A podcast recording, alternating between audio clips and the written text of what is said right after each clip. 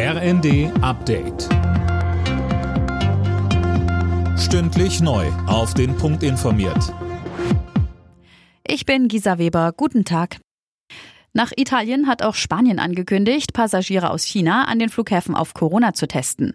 Grund ist die heftige Corona-Welle in der Volksrepublik.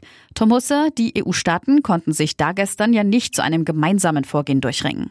Ja, und das sieht jetzt nach einer Reaktion darauf aus. In Madrid ist man offensichtlich extrem unzufrieden mit der Entscheidung der EU-Partner.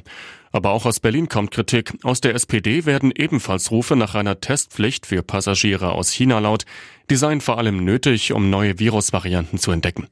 Die Weltgesundheitsorganisation fordert von China dazu auch weitere Daten. Fraglich aber, ob diese aussagekräftig sind, nachdem das Land die Testpflicht abgeschafft hat. Das neue Bürgergeld soll pünktlich zum Jahresanfang ausgezahlt werden. Das hat die Bundesagentur für Arbeit erklärt.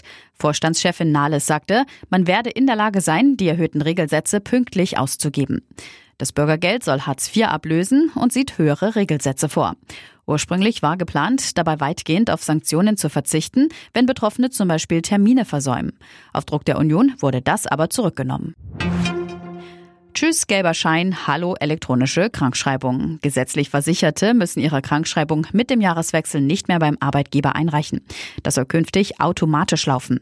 Sabine Wolter von der Verbraucherzentrale. Wenn ich mich krankschreiben lasse, dann schickt die Arztpraxis direkt die Krankschreibung auf äh, digitalen Wege an die Krankenkasse.